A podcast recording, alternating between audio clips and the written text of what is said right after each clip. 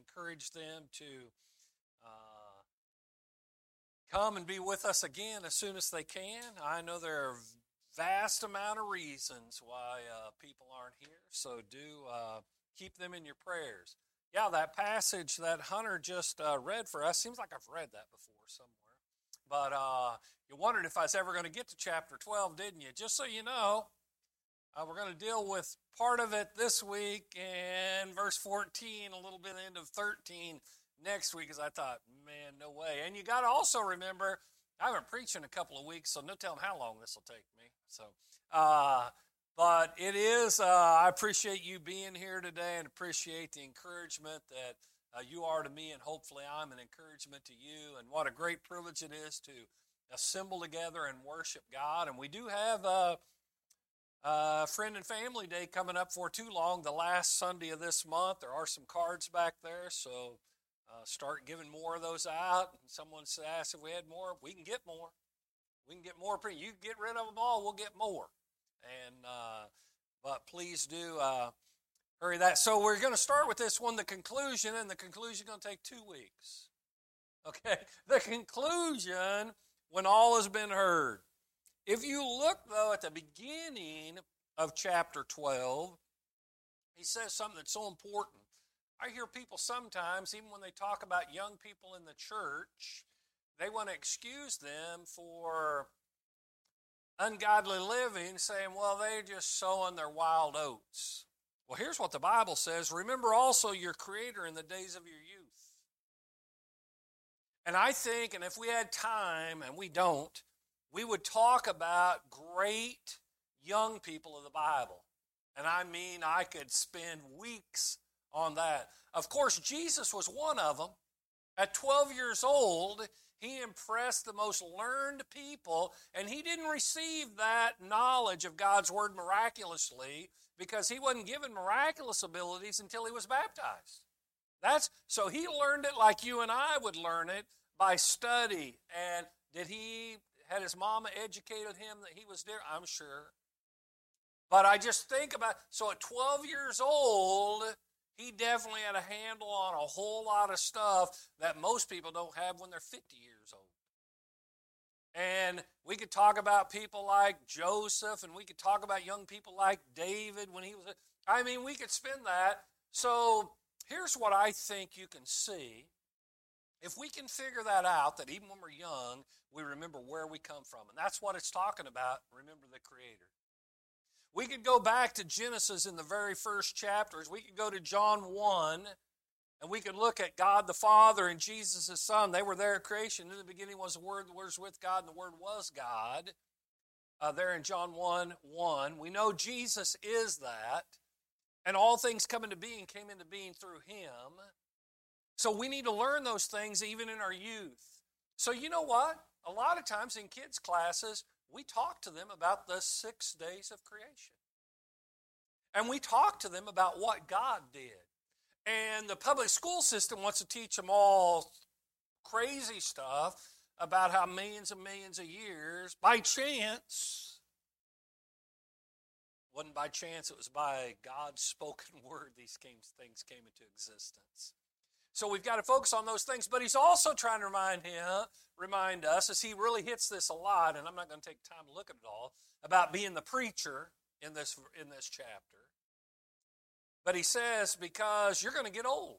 Did you know that? You're going to get old. If you don't die when you're young, you're going to get old. And he has quite a description of getting older here.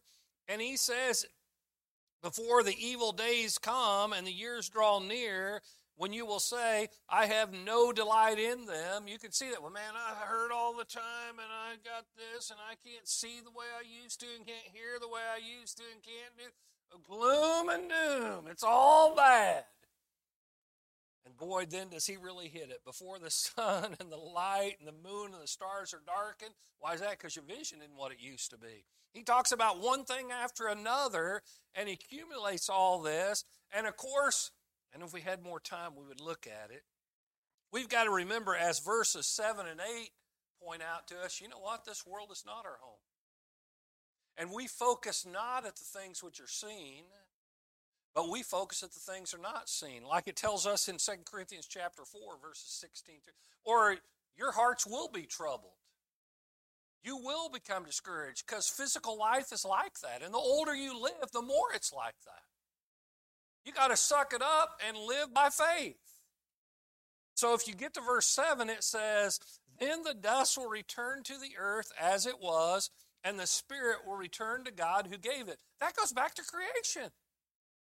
God formed from the dust of the earth and breathed life into it, and it became man, and He made man in His own image. This is all about God created you just the way you are. And you're supposed to get old, and your eyes are supposed to get dim as years go on, and your hair's either turn loose or turn gray. All those things. My dad would say as you get old, you get furniture disease. That's when your chest falls into your drawers. But anyway, gravity happens. That's how it's supposed to be. That was God's plan. But He gave us an eternal being. And that's what we got to be focused on. So He says, you got to remember it's going to go to the dust that God gave it. And then He says this in verse 8 Vanity, vanity, says the preacher, all is vanity. When it's all said and done, Every I don't care how much you accumulate. And Solomon, we've already talked about him. In today's values, had trillions of dollars. Trillions of dollars of value. When he died, how much of he take with him? You better have your physical life straight. Your spirit better be right before God because that's the only thing that's going to continue. And I'm telling you all this other stuff, not that you shouldn't enjoy it. He's talked about that. You need to enjoy it while you're here. But remember, it's fleeting. It's not going to last. It's fleeting. And if we had time, we'd turn over to Second Peter, and he really hits that. In the end of time, all of it's going to be burned up. Not going to last. So don't think it's that big a deal. Now, that's one of those things, maybe even Solomon too, but Kendall will tell you that's a lot easier to preach than it is to practice. And as we get on into this, I think it's so important, and it's really two points you guys remember, this will be on something totally different, but Mark 16 and verse 15, we've got to preach the gospel so they can believe and be baptized. They're conjoined, They're, they don't have the value separately that they have collectively. Well, that's the same thing in this text. So the conclusion, when all's been heard, when we talk about all these things, we talk about everything. Well, I mean, we spend a lot of time talking about the political arena and the rights of Americans and the freedoms of Americans, and we talk about economy and we talk about this. I'm telling you what, all that in the long run is not of very great value. Because he says, when you've heard it all, here it is. If I don't care what subject you talk about, if it doesn't stress these two points, you're wasting your time. When all's been heard, here it is fear God and keep it. So fear and keep. Fear and keep. I want you to think a little bit about the fear God side because I think what I see people trying to do is to obey God and keep His commandments, but they don't even have a healthy fear of God. Therefore, they won't keep His commandments. You know, I understand the motivation love is, but you know what? Sometimes fear is a greater motivator than love, knowing what's going to happen. I mean, I did what my parents said a lot of times because I knew what would happen if I didn't. And sometimes I didn't, and I had to learn that the hard way, and I thought, I won't do that again. I wasn't the sharpest pencil in the pack, but I did catch on after a while. And so you look, and I want to show you what he does in the book of Ecclesiastes. When you get to chapter 12, and verse 13. This isn't the first time he mentioned fear. Go back to chapter 3. We'll just hit on these real quick, just a few of these real quick. Chapter 3 and verse 14 of Ecclesiastes. He says, I know that everything God does will remain forever. There is nothing to add to it, and there's nothing to take away from it. Listen to this For God has so worked that man should Fear him. If You think about creation. I was looking out there at the sunshine today and the trees starting, the grass starting to turn green. You look at all that stuff. God spoke all that into existence. You look at the stars of heaven, especially when you get out some way, a long ways from man-made lights, man and God spoke that into all everything in six days. I know. I don't know why he chose to do it in six days. He could have done it all in a day. I like that he did it in six days. He's trying to teach us something, especially the seventh day, the day of rest. He's trying to teach us something. God didn't need to rest. He wasn't pooped out after six days of creation. But it's for man and trying to get us to understand some things. But you look at this, we're to fear God. And it always bothers me when people say that doesn't really mean to be frightened, that just means to be respect, show respect. Well, many times I showed my dad respect because I was frightened of what happened if I didn't. Okay, that's how that went. And when I went to school, you know, they still had a board and bust your backside with it. Sometimes you did what they said because you knew they'd bust your backside. And if it got to my dad, it happened, it's going to get it again when you got home. I got, I know what that board felt like on the back. I got more than one. We won't talk about how many. I don't know that I remember that many. But anyway, a number which no man can count. No, no, you look at that. Some people learn slow. And so we got to fear God. Look on at chapter 5 and verse 7. For in many dreams and many words there is emptiness. Boy, a lot of people say a lot of things and it really contains nothing. And then he says, rather, fear God. You know, I've been in places, I was fortunate these last couple of weeks we were in Texas and we're at three different places for Bible class and worship, and then back and heard Brent uh, bring those lessons. You know, I heard them go right to God's Word. It wasn't a bunch of nonsense words that really does.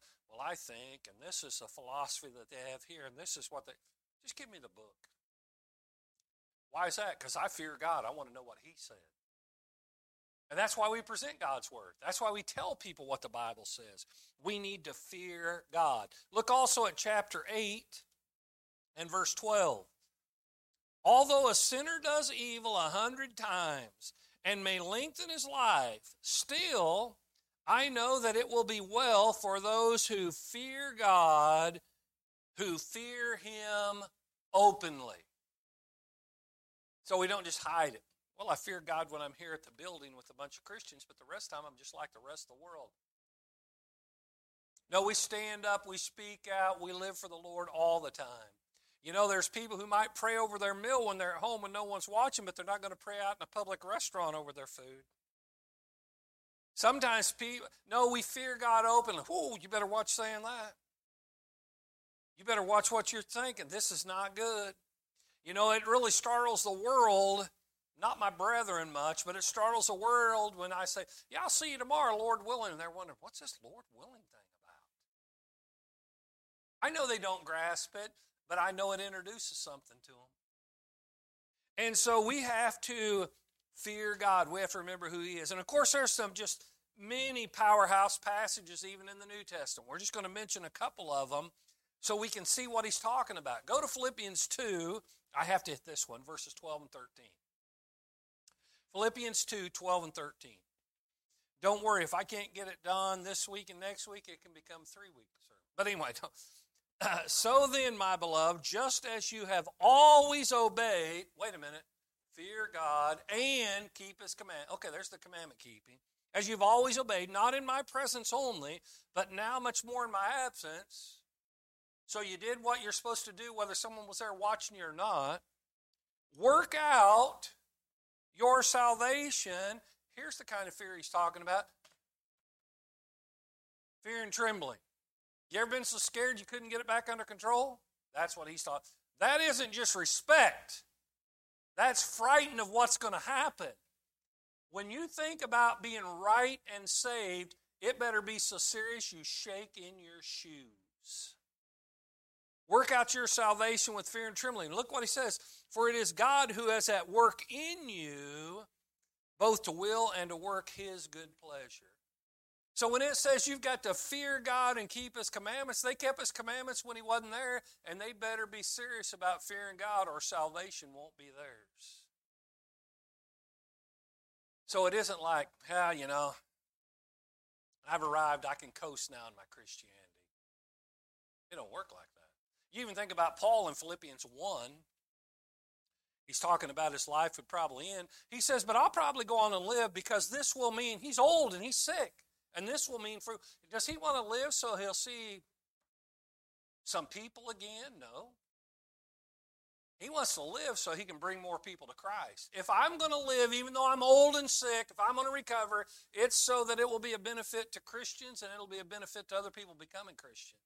Because he said it'd be way better, very much better, it says, to die and be with Christ. Amen to that. So I look and I see that. Now turn back with me as we think about this a little bit about fearing God. Go to uh, 1 Peter 1 and verse 17.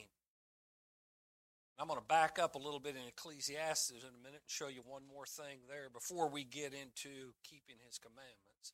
1 Peter 1 and verse 17 reads like this If you address as Father, the one who impartially judges according to each one's work, that's more verse 14 of Ecclesiastes 12, conduct yourself in fear during the time of your stay on earth. You know, I don't think that get pre- gets preached much anymore. You need to fear God. I thought Caleb was going to be teaching in this class about on Sunday mornings about uh, messianic prophecies. and said he's going to talk about something that many people tell me don't even exist. And that's commandments in the New Testament. Commandments, Old Testament. You ever heard this? Grace is New Testament. You don't think there's any commandments in the New Testament, obviously you haven't read it because there is an abundance. And I know you're going to, he's going to have a hard time getting it done in a quarter. But anyway, uh, you look at that, it's just overwhelming how many. So you think about that, and this passage here says, while you're here on this earth and you're keeping his commandments, you better do it with fear of the Lord. Knowing, and I mean it motivates you, you cross him, you're gone, you're done. You're going to hell. Wow, that's how important those commandment keeping is. And we better have a healthy fear of God. Jump over to chapter 2 here in 1 Peter. Go to verse 17. Listen to this. Honor all people. Love the brotherhood. And then they go to honor the king. There's something in the middle of that, isn't there? Now we look at that, people like to, oh, you need to honor all people. You need to honor the brotherhood. You need to honor, you need to fear God. That almost doesn't look like it doesn't belong in the verse. Have you ever noticed that? The other's all about, and then right in the middle of it, you better fear God. Maybe in all of our sermons, somewhere in the middle of it, we need to mention you need to fear God. You need to be respectful to the point that you know if you don't do what He says, this will not be good for you. Wow. Fear God. Jump with me to another one on that point. Go over to Acts 13. I like this one. I'm going to mention two verses. I wish I had more time in Acts 13, but go to Acts 13 and uh, verse 16. Listen to this. I want you to see who Paul's speaking to, what he says about him. Paul stood up and motioning with his hand said, Men of Israel, and you who fear God. Now jump down to uh, verse. I'm going to give you the wrong verse if I don't you out. I wanted to think it was verse 26. Yeah, verse 26 of the same chapter. Brethren, sons of Abraham's family, and those among you who fear God. To us, the message of this salvation has been sent. Is he wanting to make a strong point about those who fear God? Those who fear God. How do you know they fear God? They do what he says. They do what he says. They show some honor, they show some respect. They know it's demanded, it's not optional. Wow. Now turn back with me to Ecclesiastes because something as you go on into this that I don't want to miss. if you go in verses 9 through 12, he talks a lot about things and he and he talks about wisdom and he talks about books. You know, I've met people who have a tremendous education on lots of subjects, but really, you know, I think about this. Let's take people of the world. I don't care presidents, Supreme Court justices, congressmen. You know what? I don't mean to be mean. But they're not that wise if they don't even know how to become a Christian and how to be faithful to them. If they can't even figure that out, I really don't think they're as bright as everyone else thinks they are. Because this is simple. And so you think about that, we've got to think about wisdom. And if we had time, we'd turn back and look at some, like in James 3. There's a difference between wisdom of the world and wisdom of God, isn't there? And he also hits that again in 1 Corinthians chapter 3 and verse 19. Wisdom of the world, it, it's demonic. It's it's messed up. You know, we talk wisdom of the world says it took millions and millions and millions of years for us to get what we got on the planet today. Godly wisdom says took six days. Wisdom of the world, we looked at it today in our teenage class. Wisdom of the world said God made them male and female. No transgenders. Now, I have a hard time even use that word because all those others fall into perverted. Male and female and perverts. People say, Kendall, that's offensive. It offends God when we don't stand up and speak up for Him. We got male and female, and there's nothing in between. There's nothing any different. And to say there is, you don't fear God. God said this. So I think about those things, but all the wisdom of the world says, Kendall, you just don't understand. I don't have to understand. All I got to do is know what God said, fear Him, and keep His commandments. I understand several things in the Bible. Some things I don't fully understand. You know what? I just trust Him because He's way brighter than I am. So even when you don't know, just obey Him anyway. Because He knows. And we got to do what He says. We've got to keep those things. So think about keeping his commandments. So here it is. You got to fear God. It isn't just enough to fear God and do nothing. You got to fear God and keep his commandments. It isn't enough just to keep his commandments unless you fear. It takes both of those things. That word and means they're conjoined. They're, that's a conjunction. They're put together. Fear God and keep his commandments. I'm going to hurry through the rest of this here real quick today before we go back. When we go back and read chapter 12, verses 13 and 14, you'll know we're about done. And Lord willing, we'll pick up with the end of 13 and into 14, Lord willing, next week. But before we do that, I want to show you some things, mainly things that John recorded being inspired of the Holy Spirit. Go to John 14. We have to hit this one. John 14 and verse 15 when we talk about keeping his commandments. It says this Jesus said, If you love me, you might, you will keep my commandments. If I don't keep his commandments, what's the problem? I don't love Jesus. So everyone who doesn't do what the Bible says, if you pick one thing in the Bible and you don't do it, you don't. Don't tell me you love Jesus. You're a liar and the truth's not in you. Anytime I don't keep his commandments, it's because I love me or something else more than him. Jesus said, take it up with him. If you love me, you'll keep my commandments. Look on down at verse 21 in this same chapter, John 14. He who has my commandments, and I have them, they're right here. He who has my commandments and keeps them is the one who loves me. And he who loves me will be loved by my Father, and I will love him and will disclose myself to him. Now, this is a big deal. Now, I'm going to go later in First John, but before I do, I want you to see one more in First Corinthians. Go to, this might seem a little out of place to you, but go to uh, 1 Corinthians chapter 7 and verse 19. Just listen to this. 1 Corinthians 7 and verse 19. Now, they're having a big problem with thinking people have to become Jews before they become Christians, and circumcision is the issue. Here's what he says circumcision on a spiritual level. I didn't say physically it has no benefits. Circumcision is nothing and uncircumcised. So whether you're circumcised or not, that has nothing to do with your spiritual being. So he says it's nothing. But what matters, well, let's see what matters, is the keeping of the commandments of God. You're going to have a whole Bible class on that for weeks and months to come.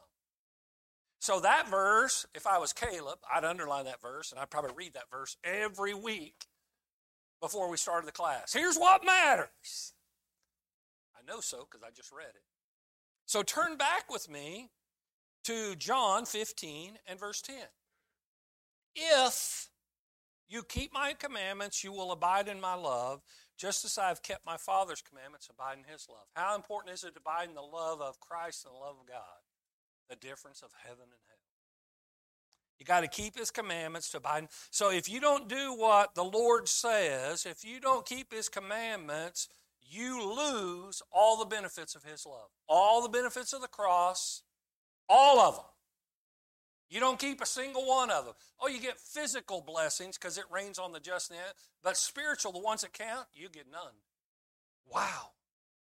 So while we're talking about John, I'll hurry through this. Go to First John. I'll just go to two, two passages. More than two verses, but two passages. First John 2, verses 3 and 4.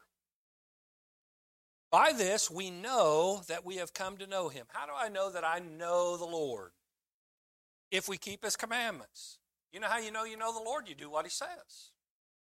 And the one who says, I have come to know him, and does not keep his commandments, is a liar, and the truth's not in him. Let me ask you this Does the Bible command us to assemble together with the church? If we have brethren that are members of this congregation that could be here this morning they're not, I don't care what their reason is, they could be and they're not. Now, there might be some who can't be who could be and they're not. Might be they had something happen. Maybe they're sick, running a fever, then they can't be here because they're passing on to other people. You get that, right? But let's say they could be here and they just slept in. Is assemble together a commandment of God? Let me ask you from this passage if I say I love the Lord but I don't show up, do I love the Lord? I'm a liar I don't make it up. People say, Kendall, don't say it. I'm just, I didn't say it. And John didn't say it. He wrote it down. I spoke it, but it came from God. Now, go to my favorite passage on the importance of obedience. 1 John chapter 5. Oh, if we had time, I'd spend a month here. Verses 2 and 3. Instead, I'll just spend two weeks, so get your seats on. No, here we go. Verses 2 and 3. By this, we know that we love the children of God. How do you know I love you, and how do I know I love you, and how do you I know you love me? This is how. When you love God and keep or observe His commandments. How do you know I love you? I do what God says. When I don't do what God says, I don't really love you because I'm a poor example. He goes on, for this is the love of God. Here it is. God loves me. What's that mean? I want you, this doesn't even kind of make sense to most people. It makes a lot of sense to me. This is the love of God. Here it is that we keep His commandments. How is that God loving us? He giving me commandments to keep. Because if He didn't, you wouldn't have a chance. That we keep His commandments, and then He says, and His commandments are not burdensome. They're burdensome to a lot of people.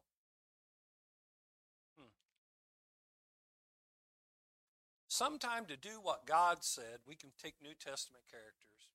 Did any of them wear stripes on their backs from keeping his commandments? Now that it's been a long time since they lived on this earth, and they've been being comforted if they were faithful to the Lord at the end of their life for thousands of years now, you think they're still bent out of shape over the scars that were put on their body? They're saying, I tell you what, for the benefits I got, that was a walk in the park. If we can just stay focused on the spiritual things, and here's what you've got to do when you think you got it rough, compare yourself to how rough Jesus had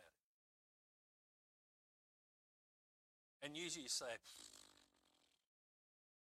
He died in my stead. So back to Ecclesiastes 12. Back to Ecclesiastes 12. The conclusion.